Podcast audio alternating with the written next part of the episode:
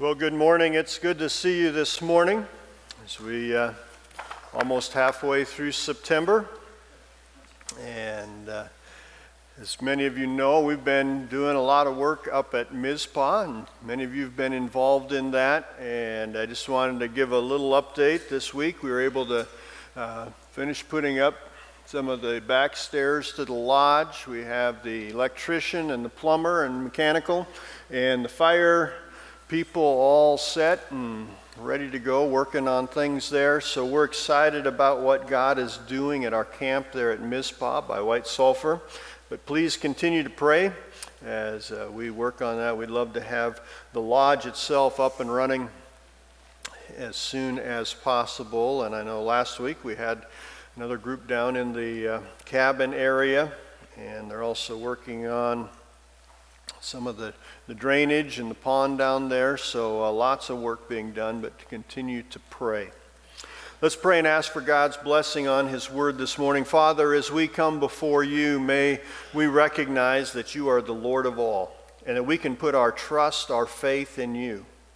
Lord, as we face uncertain futures, Lord, we know that you can see that future. Lord, help us to rely on you. And we pray this in Jesus' name. Amen. Today is September 11th, a uh, day, a date that has become a very familiar day. Whenever we say 9 11, we automatically go back to 2001. And as we think about that, what took place on that day coincides with our lessons from God's Word today. But as we think about it, can you think where you were on 9 11? Now, some of you who are under the age of 21, probably uh, under the age of 25, you probably don't remember it very well, but 21 years ago, we had an attack on the World Trade Center and the Pentagon, and then a fourth plane that uh, crashed in Pennsylvania and we see that, but you all picture or remember where you were. I know exactly where I was. Somebody came in and said, Have you seen what's going on in New York? And like, no. And so you, you turn on the news or the radio or whatever at that time, trying to find out more about it.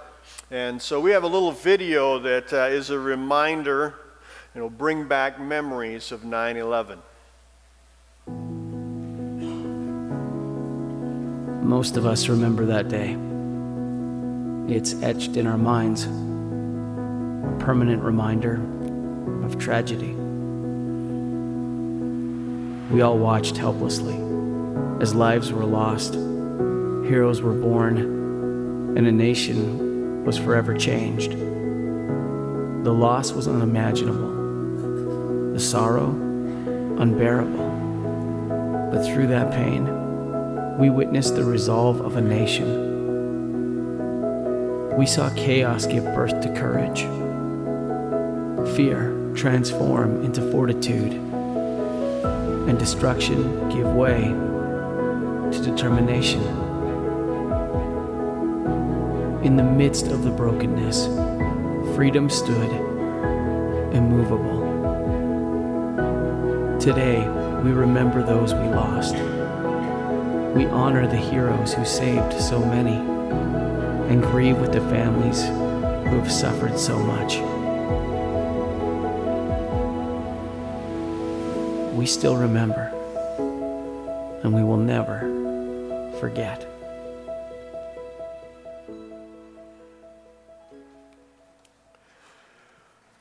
Well, as that video reminded us, destruction turned to determination.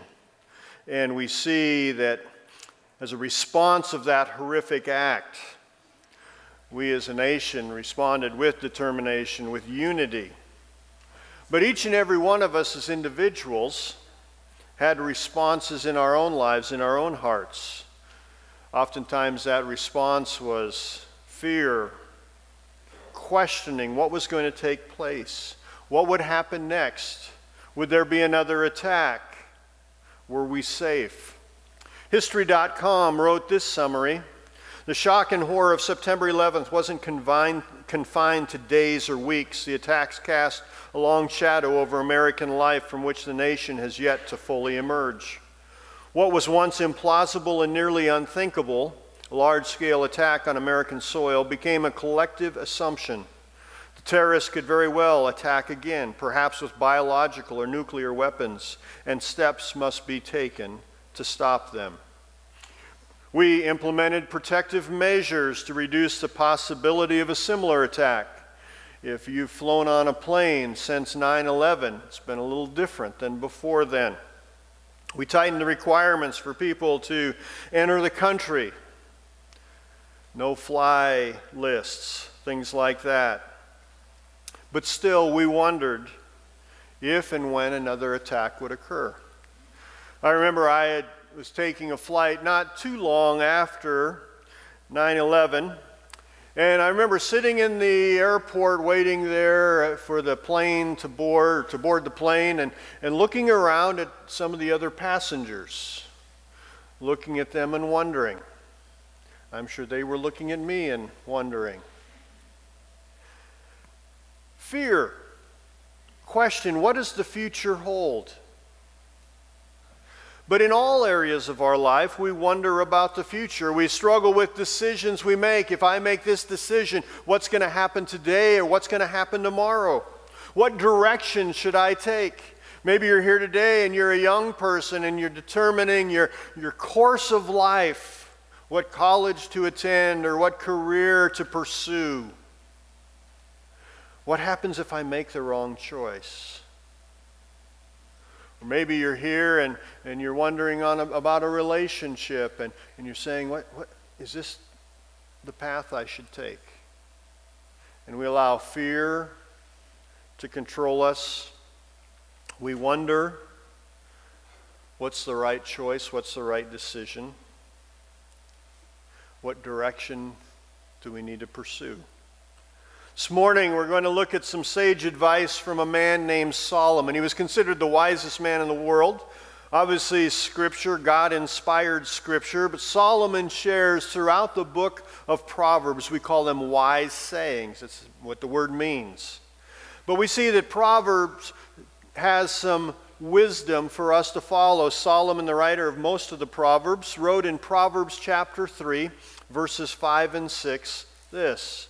He said, Trust in the Lord with all your heart and lean not on your own understanding. In all your ways acknowledge him, and he shall direct your paths. Over the last few weeks, we've been looking at the topic of trust. We examined the battle between trust and worry, and we looked at Matthew chapter 6, Jesus commanding us, Do not worry. Through our relationship with God as our Master, as our Father, and as our Lord, we can put aside worry as we trust Him. But worry is something that we all battle with each and every day. As our, but as our Master, God will supply our needs. As our Father, He cares for us. And as our Lord, He is to be our focus. And in Matthew 6, 25 through 34, we see all three of those aspects of our relationship with God pointing to the importance of trusting Him. And the passage ends in verse 33 saying, Seek first the kingdom of God and His righteousness. By trusting God, we can win the battle with worry. Last week, we looked at the connection between trust and contentment. We need to believe in God's providence. We need to trust His provision. We need to rely on His power. We need to look at, from his perspective, and we must rely on his promises. The Apostle Paul was writing in Philippians 4 and saying that in whatever state he was, whether to have plenty or to be in need, he could know that he could be content because of God. Very familiar pa- uh, verse in that passage, Philippians 4:13. I can do all things through Christ who strengthens me. That verse is written in the context of being content no matter where we're at. Are we content? It's a battle every single one of us face. And the only way that we can win that battle, the only way that we can be content, is by trusting God. He is the one who is in control. His providence and provision in our lives must be the trust that we stand on. But this morning, as we continue on, we're reminded to trust God to guide us. We don't need to fear the future. Instead, we can trust that God will lead us. And we see in these verses that we can trust in the Lord and He will direct our paths. We see that we need to trust Him completely. The beginning of verse 5 trust in the Lord with all your heart. Now, you remember what all means, right? If you've been here many times, you've probably heard this whenever we come across the word all in Scripture. All means all. That's all all means. We need to trust Him always with all of our hearts. The word trust means to lie helpless. It has the, the picture of face down as, a, as someone was prostrate, knowing that in and of themselves they had no hope. But we must put our trust in God at all times, in all areas. This picture should represent our trust of the child that's trusting the father to catch them. You've been probably, or maybe you've been on both sides of that catch. I've had a couple times where my kids just jumped and I wasn't, be, I wasn't prepared, but God will always be prepared. We need to have that childlike faith, unwavering confidence in our Father's wisdom, faithfulness, and love. As a human father, I am not always all I'm not all wise, I should say. I'm not always faithful. But our Heavenly Father is all wise, He is faithful, and we can trust Him. We defined faith over these last couple weeks. We defined faith as acting as if the promises of God are true. You see, faith is more than just a saying. I can say I have faith in something, but if it doesn't change the way I live, do I really have faith in it? You had faith as you came in this morning. I watched you. I didn't see many people come in and, and, and go and look at the chair and, and get down on your hands and knees and grab the legs to make sure they were firm and they weren't going to break or fall out. You just came in and you said, Okay, I'm here. It's been a long morning already. He's probably going to give a long sermon. I hope this chair is comfortable. But you didn't question whether you could sit in it. And you see, we have a picture of a couple chairs here. One's like, yeah, this one's good. The other one is like, oh, maybe not. But you see, that one on the right may be like the one on the left. It just puts up a facade. One of the issues with faith is what or who we're having our faith in. But we can be confident because our faith is in an all knowing, all loving, faithful God. And we can act as if the promises of God are true because we know the promises of God are true. We have the reliability of the one in whom we place our faith. But why do we struggle with trusting God in our daily life? If you're here this morning or if you're watching online, I, I trust that there's a time in your life when you've asked Jesus Christ to forgive your sins and to be your Savior. I know I have done that, and so my eternity is secure in Christ. But in my daily life, when the, when the cares of life come, it's often easy to not trust. Why do we struggle? Trusting God. We, go, we say, God, you're all knowing. God, you are all powerful. God, you are the creator of the universe. You know what's going on. You are faithful in everything you do. But yet, when I get into a crunch, when I get into a difficult circumstance, it's easy for me to lack trust. Why? Well, we may be facing these difficult circumstances. We can doubt God. Is he really going to come through for me today? Or we may be relying on our own strength or the strength of others. I can handle this, I got it. Maybe we're controlled by worry or fear. We may feel distant in our relationship with God, He just doesn't feel close. Or maybe we try to manipulate the situation to fit our desired outcome. If I really follow that definition of trust to lie helpless and let Him take total control. What's He going to make me do? Maybe I'll have to move to Africa. Maybe I'll do something that I hate doing. I don't know if I can trust Him. Instead, I'll manipulate the circumstances to do what I want to do. But then he goes on, he says, not only trust God with all your heart, but lean not on your own understanding. Don't rely on yourself. We struggle with giving up control to God. Do we really want God to take over? Maybe we're worried about what He'll have us do, or maybe we're just confident in our own ability to handle the situation. You remember the old bumper sticker God is my co pilot.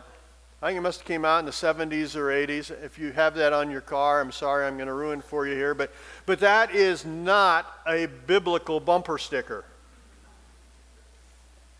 What's it say? Okay, God, come on, you can sit in the co pilot seat. That's not what God's asking.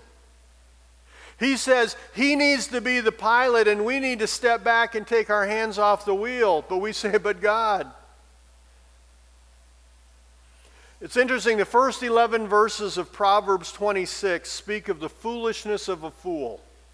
And you read through them, and some pretty descriptive uh, pictures here of what a fool is like, and I'll just share a few of them from those first 11 verses. In verse 1, it says, As snow in summer and rain in harvest, so honor is not fitting for a fool. Verse 3, A whip for the horse, a bridle for the donkey, and a rod for the fool's back. Verse 6 He who sends a message by the hand of a fool cuts off his own feet and drinks violence. Maybe you shouldn't send a message by a fool. Verse 9 Like a thorn that goes into the hand of a drunkard is a proverb in the mouth of fools. Verse 11 As a dog returns to his own vomit, so a fool repeats his folly. Some great graphic pictures of the foolishness of a fool. And, and you read those first 11 verses and you say, Well, Lord, I, I pray I'm not a fool. Help me not to be a fool. But then he comes to verse 12 of Proverbs 26. Notice what he says. Proverbs 26 12. Do you see a man wise in his own eyes? There is more hope for a fool than for him. We just got through showing how foolish the fool is, their hopeless situation. And then it says, You think being a fool is bad? How about being someone who is confident in their own abilities rather than trusting God? So here Solomon in, in Proverbs 3 says, Do not lean on your own understanding. How foolish it is when we think we can handle the situation. We think too highly of ourselves. But we say, God, I've got it. I'll let you know if I need your help, but I probably won't. You see, we, we, we have an idea of what's going on, but we need to realize that, that we see a tiny piece of the puzzle and God sees the whole thing. And we need to trust Him. We need to lie down helplessly, saying, God, I can't handle this. I trust you at all times in all areas. I was uh, sharing with a group of elementary school kids, and, and uh, it's really good to do a, an object lesson. It's good to do an object lesson with adults too. Maybe keeps you from falling asleep. But uh, for kids, you know, you, like to do an object lesson. And I came across one, I thought this was great. And so, and, and, the subject that I was supposed to be talking about was trusting God. So it worked wonderfully. So what I did is I got two puzzles, you know, like those 25 piece puzzles, and, and you got two teams of two kids. They're like third or fourth graders. And so each team was to put their puzzle together, but one team got the box that had the picture of what the puzzle was supposed to look like, and the other team didn't. This will be great. So we, I, I, say, okay, first team to put it together wins. And they start, and this took a lot longer than it was supposed to. There was a reason why. Because guess what? The team that had the box just pushed it aside and tried to put the puzzle together. And so they were same clueless as the other team. And the other team actually won. It destroyed the object lesson. The whole message was miserable. The kids learned nothing. But I hope you maybe learned something from their folly. God sees it all. He has the picture. And we're sitting there staring at one piece, trying to say, okay, I wonder what I should do here. I wonder where this goes. And God says, trust me. I see it all. You can rely on me, not on yourself. You know, Peter faced that dilemma one morning fishing, and it's hard when we're, we think we know the situation. Maybe it's in an area of our life that we feel fairly confident. And for Peter, it had to do with fishing. He, that was what his job was. He grew up fishing. That's how he made a living before he followed Christ. And we see the story in John chapter 21. And Peter and the disciples, some of the other disciples, are out there fishing, and they'd been fishing all night, and they hadn't caught a thing. Now, when I go fishing and don't catch a thing, that's probably pretty average. But for Peter and his friends that were fishermen, this was a bad night. And so the morning is coming and they're getting ready to come back in. And there's this guy that shows up on the shore. And he calls out and he says, Hey, throw the nets on the other side of the boat. Now think about it. Here's Peter the professional. And this crazy guy on the shore, he didn't recognize who it was yet. This crazy guy on the shore tells him to throw it on the other side of the boat. They'd been trying all night. The other side of the boat, what's it, 20 feet difference? But for some unexplained reason, Peter and the other disciples agree. They put the nets on the other side of the note, uh, boat, excuse me. It's so full of fish, they're having a hard time pulling it up. Peter recognizes this is Jesus. He jumps, tries to swim to shore, doesn't wait for the boat or help the other guys. That's Peter, jumps in. But guess what? It would have been so easy for Peter to say, Hey, you, I'm the professional here. I know what I'm doing, but we do that with God all the time, don't we? We say, Hey, God, I've got this. But here Solomon reminds us don't lean on your own understanding. And then he goes on in verse 6 and he says, In all your ways acknowledge him. What does it mean to acknowledge God? It means much more than to just recognize God exists. It has the emphasis of allowing him to be the leader in the relationship. To acknowledge him says that he is the one who is in control and you are following his lead. He wants to be involved in the details of our life. He wants us to consult him in all things. And guess what? There's that word all again. Trust the Lord with all your heart, verse 5. In all your ways acknowledge Him, verse 6. What does all mean? All means all. That's all all means. In every situation, in every area, at all times. But isn't that hard? If you're like me, you have areas that say, Yeah, I can give God this area, but there's certain areas that I'm like, God, this one's mine. I can't give you this. It's like he's walking into your house and you say, okay, here's the living room, here's the kitchen, but I'm not going to let you look in that closet, God. Like he doesn't know what's in there, but we have areas that we're like, no, God, not here. But Solomon's saying, listen, is it all your heart?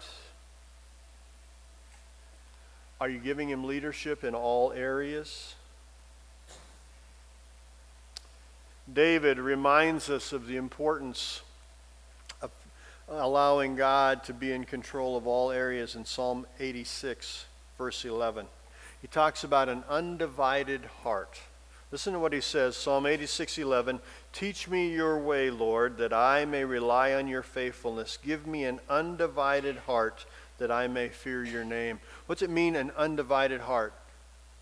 It's not divided between following God and other things. James talked about what makes a person unstable. He calls that person that's unstable double minded. Here's God in charge in this area, but I'm in charge in the other area. God wants it all. All times, all areas. Are you trusting Him? So if you read through Proverbs 3, you'll find that the Proverbs begin with the commands and then follow with the promise. And he goes back and forth commands, promise, commands, promise, commands, promise. And that's what's happening here in verses 5 and 6. We see the commands trust God with all your heart, do not lean on your own understanding, acknowledge Him in all your ways, and then the promise. Then God will direct your paths. Now, it's interesting, direct your paths, or your Bible may say, make your paths straight. What is that saying? Well, it's actually used of travel being made safe by leveling the road. Some of you are bow hunters, and I was talking to a couple bow hunters this morning and, and talking about blowdowns and trying to get through all this deadfall. And some of the places are almost impossible to get through. But what's Solomon promising here? Saying, listen, I'm going to clear it out so you can make it through. He's not saying that there's going to be no difficulty. There are going to be struggles. There are going to be difficult circumstances. But God promises to walk through it with you and to help you through that road. We can trust Him completely and follow Him fully. We can be confident in His leading and we can move forward with peace as we follow God's direction. Now, here's a key our trust is a matter of the will, not our emotions. Because if I depend on my emotions to trust God, there will be days that I'm trusting well, and there will be days that I am lacking trust. It's a decision of the will. And in bad times, I can doubt God's direction. In good times, I often forget to seek it. But we're called to trust Him in all things, at all times, in every area. In, this, in 1 Samuel chapter 30, there's a great story about trusting God in the difficult times. And it's King David. Now, he's not king yet. And he's running from Saul. Saul was the king, and Saul was jealous of David. Er, David had killed Goliath, and then he led some army conquest, and the people were, were excited about David. They came up with a song Saul has killed his thousands, and David his ten thousands. And Saul became very jealous and thought the people are all going to follow David and not me.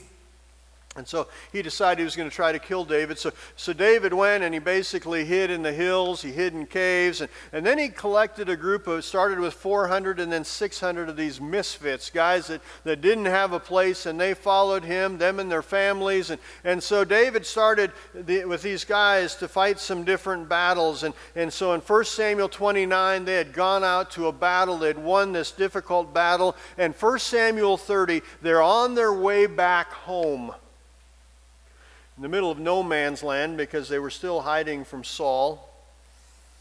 So they're out, they're on their way back home after this impressive victory. But Saul, or 1 Samuel 30 begins with the words, Then it happened. Not a good way to start. What happened?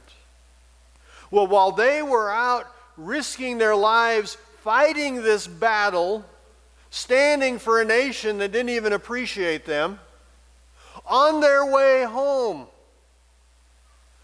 Some enemies had come into where they were living with their families and had wiped out their homes and kidnapped their families. So when they got back to this place they called home, it was devastated and no one was there. And to make matters worse, these men that had followed David, that, that David had risked his life in leading them, they turned against David and they were going to stone him, they were going to kill him. So, how did David respond? Well, we see his response in 1 Samuel chapter 30 and verse 6. I like the beginning. Now, David was greatly distressed. Duh.